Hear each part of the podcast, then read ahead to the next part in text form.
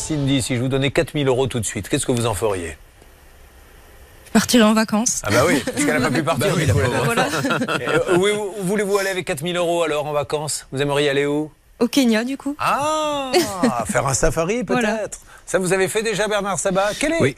quelle est la gueule de l'éléphant quand il vous voit Euh, sincèrement, il, il me trompe énormément. Oui. Vous savez qu'il ne faut pas s'en approcher, hein, les éléphants. Il faut, rester à distance. Et moi, j'ai eu l'occasion de le faire. La voiture s'est un peu approchée. Alors, elle est restée à distance. Mais tout d'un coup, il y en a un qui doit être le vigile du troupeau. Non, mais qui s'approche de la voiture. Il vous fait un avec la trompe. Vous l'en direz coup de vieux. Tu avances d'un mètre, tu vas te retrouver dans un paquet de purée. Donc on a fait une petite marche arrière, on leur a fait au revoir, on reviendra un autre jour. Faut les laisser quand vous serez tranquilles. plus- Mais bien sûr, non, mais on était très loin. Je suis entièrement d'accord avec vous, il faut foutre la paix aux animaux. Moi, non, je préfère mille fois qu'il y ait des réserves que certains zoos où on voit des, des animaux là qui ont des tocs tellement ils tournent en rond.